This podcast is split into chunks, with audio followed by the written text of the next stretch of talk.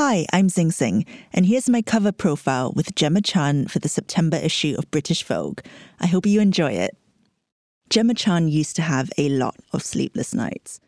At the start of her career, the British Asian actor would lie in bed and think, Have I made a big mistake? Am I going to let down my mum and dad? Could I have had a secure career? In her early 20s, she'd walked away from a training contract at a prestigious law firm after taking night classes in acting at the Central School of Speech and Drama. She'd only ever done musical theatre as a child. Her parents had no showbiz connections. What was she thinking trying to be an actor? You feel that responsibility more when you're a child of immigrants, Chan tells me today, as we walk through a fine mist of rain in Regent's Park. It's the week after she was photographed for the Vogue cover, summoned to the Thames at 1am for a sunrise shoot. Lots of ducks and swans for company, but not much else.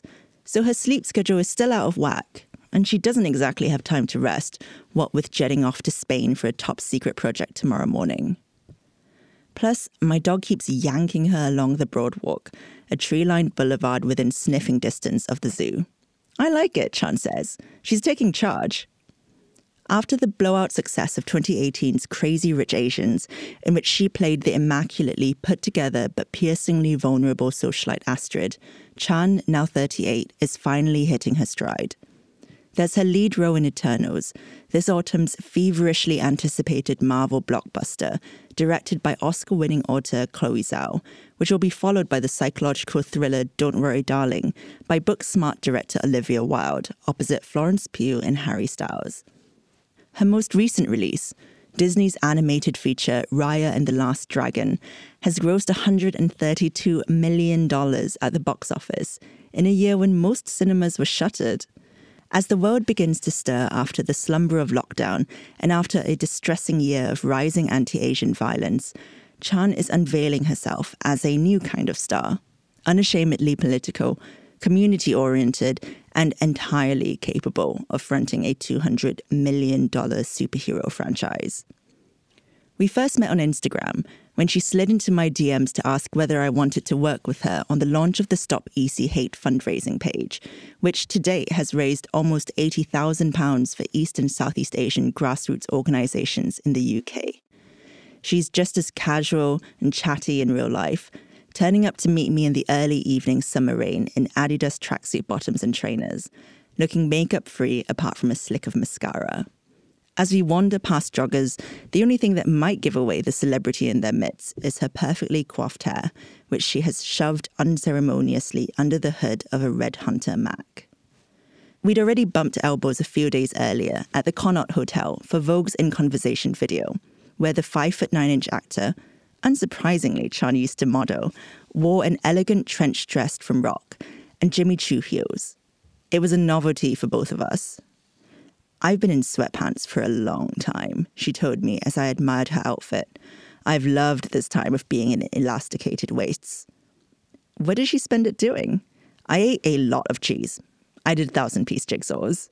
She spent the beginning of the pandemic volunteering for Cook 19 ferrying some of its 50,000 meals to NHS frontline workers, along with her boyfriend of three years, fellow Marvel Cinematic Universe, or MCU, actor Dominic Cooper. We were just the guys who turned up with the flapjacks and the food, she says, laughing. The porters would recognize us, but just in terms of, oh, it's you guys, the food couriers who sometimes had stolen a sausage roll or two. Yet in the coming weeks, Chan will slip into movie star mode as never before. Most Marvel films follow a crowd pleasing formula extravagant fight scenes, tongue in cheek gags, plenty of Easter eggs, and most of all, grand CGI enabled spectacle. Eternals is the newest installment of the all conquering universe, with Chan playing Sersi, one of a group of immortal beings who come out of hiding to save humanity. So far, so Marvel? Not quite, according to Chan. I think this is going to be a really different special film, she says, noting that Zhao is the woman at its helm. The Chinese indie director is best known for the film Nomadland, starring Frances McDormand about houseless van dwellers at the edge of society, for which earlier this year, Zhao became the first woman of color to win Best Director at the Oscars. Marvel's intriguing choice of director has paid off On its first day, the Eternals trailer clocked in a staggering 77 million views. It has always been a passion for me to create a nuanced female superhero that is rarely seen in this genre, Zhao emails. Gemma was very interested in this idea as well and took on the challenge. She is a great actress, very intelligent and brave. She brought a beautiful sense of gentleness, compassion, and vulnerability to Sersi that I believe will invite viewers to rethink what it means to be heroic. First of all, I never expected to be back in the MCU, says Chan, who played the Kree sniper Minerva in 2019's Captain Marvel. So that was a surprise. And then to be working with an East Asian female director, I would never have dreamt of that, even just a few years ago. What can she tell me about her role before the NDA kicks in? Sersi is not your typical superhero. She's not necessarily the best fighter. She doesn't have the most obviously impressive powers. The main thing is she's an empath, Chan says. She has a connection with humans and with the world and the earth. That is her strength, so I lent into that. Chan joins a cast that includes Angelina Jolie and Salma Hayek, as well as her longtime friend Richard Madden, better known as Robb Stark from Game of Thrones, who plays Icarus, another superpowered immortal. Between us, Chan confides, at which point I start nervously waiting for a Marvel lawyer to materialize next to us. She and Icarus are kind of immortal soulmates. That was a fun thing to play. Over a span of a thousand years, how do you play a normal relationship? The good thing is, Richard and I have known each other for over 10 years. But wait, I say accusingly, are you secretly the best connected woman in showbiz? Don't you and your Don't Worry Darling co star Harry Styles also go way back? A 2013 photo shows them playfully tucking into a giant plate of spaghetti. It's quite a small world, the British acting community, and when you've been doing it for as long as I have, I think you meet pretty much everybody, she cries in mock defense. We first met a long time ago, she adds of Styles. We've sort of seen each other on and off over the years. It was nice to see him in a different environment. And yeah, he's good, she emphasizes. I would say he has a lot of natural talent. Shooting during the pandemic, thankfully, mitigated the perils of having a musical heartthrob on set in Los Angeles. We had a few paparazzi sneaking shots, but other than that, it was all right. Chan's star studded contacts book and ever blossoming career did not come easy. Her parents are both immigrants from Hong Kong. Her engineer father bootstrapped his way to Britain after growing up in a shack in Kowloon.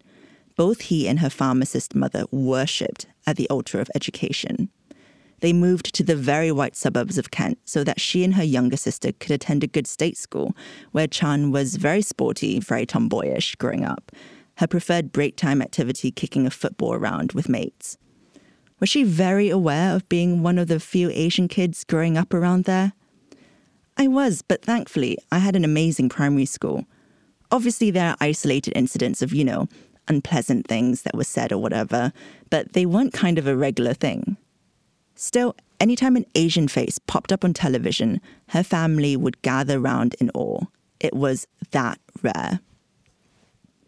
She remembers feeling most out of place when she went shopping with her paternal grandmother, a tiny but formidable Hong Konger who single handedly brought up her father and his five siblings while working three jobs. Her voice was so loud and she spoke Cantonese so loudly, I just remember if we'd ever walk into a shop, she would bark at the shopkeeper. She remembers feeling it keenly. My gosh, people think we're different. We're foreign. Her parents imposed upon her the importance of hard work. She'd get up at 5 a.m. to stack shelves before school as a 15 year old, which is actually illegal in this country, she notes with a sly grin, and cleaned the showers at the local swimming pool. When Chan aced her A levels and won a place to study law at Worcester College, Oxford, her mother broke down and cried. It really was education that brought my mum and dad out of poverty and to this country, she says. Does that history loom large in her head? I think it doesn't leave you the way you've been raised. I can't stand things going to waste. I don't like throwing stuff away, she says. That's just the way my mum and dad were. At a recent dinner, she recalls, her father produced a long out of production St. Michael, the old Marks and Spencer brand, plastic bag for Chan to take some leftovers home in. Those bags haven't been produced for maybe 20 years, she says. He said he pulled it out in a shop and everyone gathered around because they hadn't seen one of those bags for so long. post Oxford with a job offer at Slaughter and May in the offing, she found breaking the news that their firstborn daughter was giving up on law to train as an actor did not go down well. In all honesty, it was really painful, Chan says slowly, of her decision to spend three years at Drama Centre London, alma mater of Michael Fassbender and Helen McCrory, among others. My dad was always very much like, work for something they can't take away from you. That was the mentality. Who's the they? I ask. Well, exactly, she says. I guess the world or circumstances. Hence, get your qualifications. Hence, it was such a scary or completely inconceivable thing to pursue an unknown career in the arts. Her tutors at drama school warned Chan that she would find it tough to land roles in period drama obsessed Britain. The best route would be to do an Idris Elba and find success across the pond. She chose to stay, reasoning, well, the thing is, if everyone just leaves and goes elsewhere, then what's going to change? It meant years of taking on every job going bit parts, one line parts, anything, she says. It included roles that now, with the benefit of hindsight, she considers to have shortchanged her heritage. In a 2010 episode of Sherlock set in Chinatown, she played a witheringly stereotypical damsel in distress. Critics and fans accused it of being a racially tone deaf exercise in Orientalism, with Chan cast as the wilting lotus blossom. Would I necessarily make the same choices now if given the choice? Maybe not. I think I would speak up more if I felt that a role was leaning into an Orientalist trope of some sort, she says. I'm much more aware, and I think I'm in more of a position where I could say something. At the time, I say I wasn't angry. I was just, as a Southeast Asian woman, sad that it was one of the few Asian roles I'd seen for women on British television. Chan nods, her eyes brimming with empathy, with complete respect to everyone involved. I'm not here to throw shade on anyone. But yeah, I totally hear what you're saying. Her history as a jobbing actress, as she charmingly puts it, also means I don't look down on anyone doing any position or in any job on set. The industry has really shifted, even in just the time that I've been working, she says, but notes changing the actual culture, changing in practice, takes longer. Crucially, in 2014, Chan landed the breakout role of Mia, the kind hearted android in Channel 4's critically acclaimed sci fi drama Humans.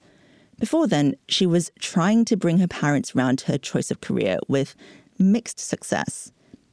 When she bonded with Wayne Che Yip, director of the forthcoming The Lord of the Rings prequel series on the set of Secret Diary of a Call Girl, she ended up introducing him to her family over dim sum. I brought him home to meet my parents, like, look, mum, dad, there's another Asian in the business. It was a process, though. There's a way that you can honor the spirit of your ancestors by actually trying to do something different, which I know is a privilege, she says thoughtfully. This is the argument I tried to put to my parents back then when things were tough. Hopefully, you work to make sure the next generation has even more of a chance to do something different and change things for the better for the rest of the community or the generation. This is the argument I tried to put to my parents back then when things were tough. Hopefully, you work to make sure the next generation has even more of a chance to do something different and change things for the better for the rest of the community or the next generation after that. It's made her determined to keep the door open for other Asian talent. That's something I feel in my bones. I want a rising tide to lift all boats. Things are changing slowly, she says, but it's only a fairly recent thing that Asian females have been able to be the protagonists of stories.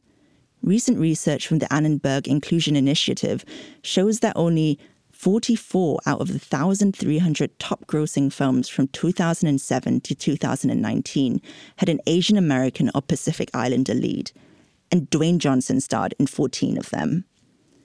I mean, great for him, I love him, Chan says, adding later.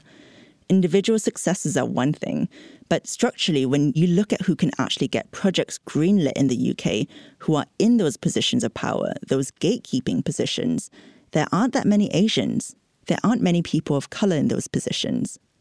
Chan has always been politically minded. She attended the anti Brexit People's Vote March in 2018 with a sign reading, Even Baldrick had an effing plan. But as filming wrapped on Don't Worry Darling in February this year, she was overwhelmed by the breaking news of a shocking increase in anti Asian violence in America and Britain. She watched the viral video of Vicha Ratanapakdee, an 84 year old Thai American retiree, being attacked in San Francisco. Ratanapakdee later died of his injuries. When six Asian women were killed in a mass shooting in Atlanta in March, she posted an impassioned plea on her Instagram. Please pay attention to what is happening. This is the latest in a surge of horrific attacks on the Asian community. Racism and misogyny are not mutually exclusive. In Britain, her own parents had been verbally abused since the start of the pandemic. I just remember feeling so worried for them all the time, anytime they went out, and just worried for their safety, worried that one of those incidents might escalate, she says. When the Stop AAPI Hate Fund launched in America, she lent her name as a supporter before turning her attention to the creation of the UK Fund. But she's just as likely to post on social media about any number of social causes, from the importance of trans rights to how to support the victims of police brutality. If only black people care about Black Lives Matter, she says passionately, then nothing's going to change. And if only Asians are talking about Stop Asian Hate, nothing is going to change. And it's only when we stick up for each other and we stand side by side that things will shift. Although she still feels like an accidental activist, speaking up was one of the few things she felt she had to do actually we kind of have a duty to in a way that our parents perhaps weren't able to as first generation immigrants. We hit the north exit of Regent's Park, Chan's cue to head back to the London home she shares with Cooper and the tomato plants that grew wild on the balcony over lockdown. Although she warmly peppers me with questions like an old friend. Which shelter did I get my dog from? Can I WhatsApp it to her? Should we grab dim sum sometime? You can see why her ex Jack Whitehall openly regretted not marrying her, and why she's still firm friends with Secret Diary of a Call Girl castmates Billie Piper and Lily James, even though the show wrapped 10 years ago. She's just as comfortable on the red carpet. At the last Met Gala, she wore head to toe Tom Ford and an extravagant five pound headpiece. I think my head was bleeding, but obviously the look was incredible as she is posting holiday content of her cuddling a lamb on a mini brick with Cooper and Madden and talking about her dream of adopting a pack of rescue dogs. She's unpretentious and kind hearted, alert to injustice, but never mired in seriousness. You can imagine dancing around her kitchen or getting quarantini drunk with her on Zoom, which she happily fesses up to doing in early lockdown. Put it this way not every Hollywood celebrity would be this happy walking a journalist's dog in the rain. Most of all, I'm struck by how relatable she is. A descriptor often casually applied to films leading women that is, in this instance, far from trite. Relatability is ordinarily not afforded to Asian people. Too often we're cast as the model minority, the high achievers who breeze their way into medicine, engineering, or, yes, law. As Chan notes, this is also a myth that is harmful to other people of color. You could easily interpret Chan's success this way if you didn't understand the struggle that went into it. Her new beginning has been hard won, but it's one that countless other Asians will identify with. Maybe I find her so relatable because we share similar heritage. Maybe because my mother, like Chan's father, fastidiously recycles carrier bags. Maybe because she is still one of the too few British Asian actresses that I've seen on screen. For a little Asian girl growing up in suburbia, say, for instance, Kent, I can only imagine the thrill of seeing someone like her front Eternals. After all the sleepless nights, the arguments, and the long, hard slog of waiting for film and TV to catch up with her talent, Chan has finally come out the other side with her voice intact and the platform to match. There's something important about that. You've got to try to give more than you take, she concludes, adjusting the hood of her Mac in the falling rain. Eternals will be released on 5th November.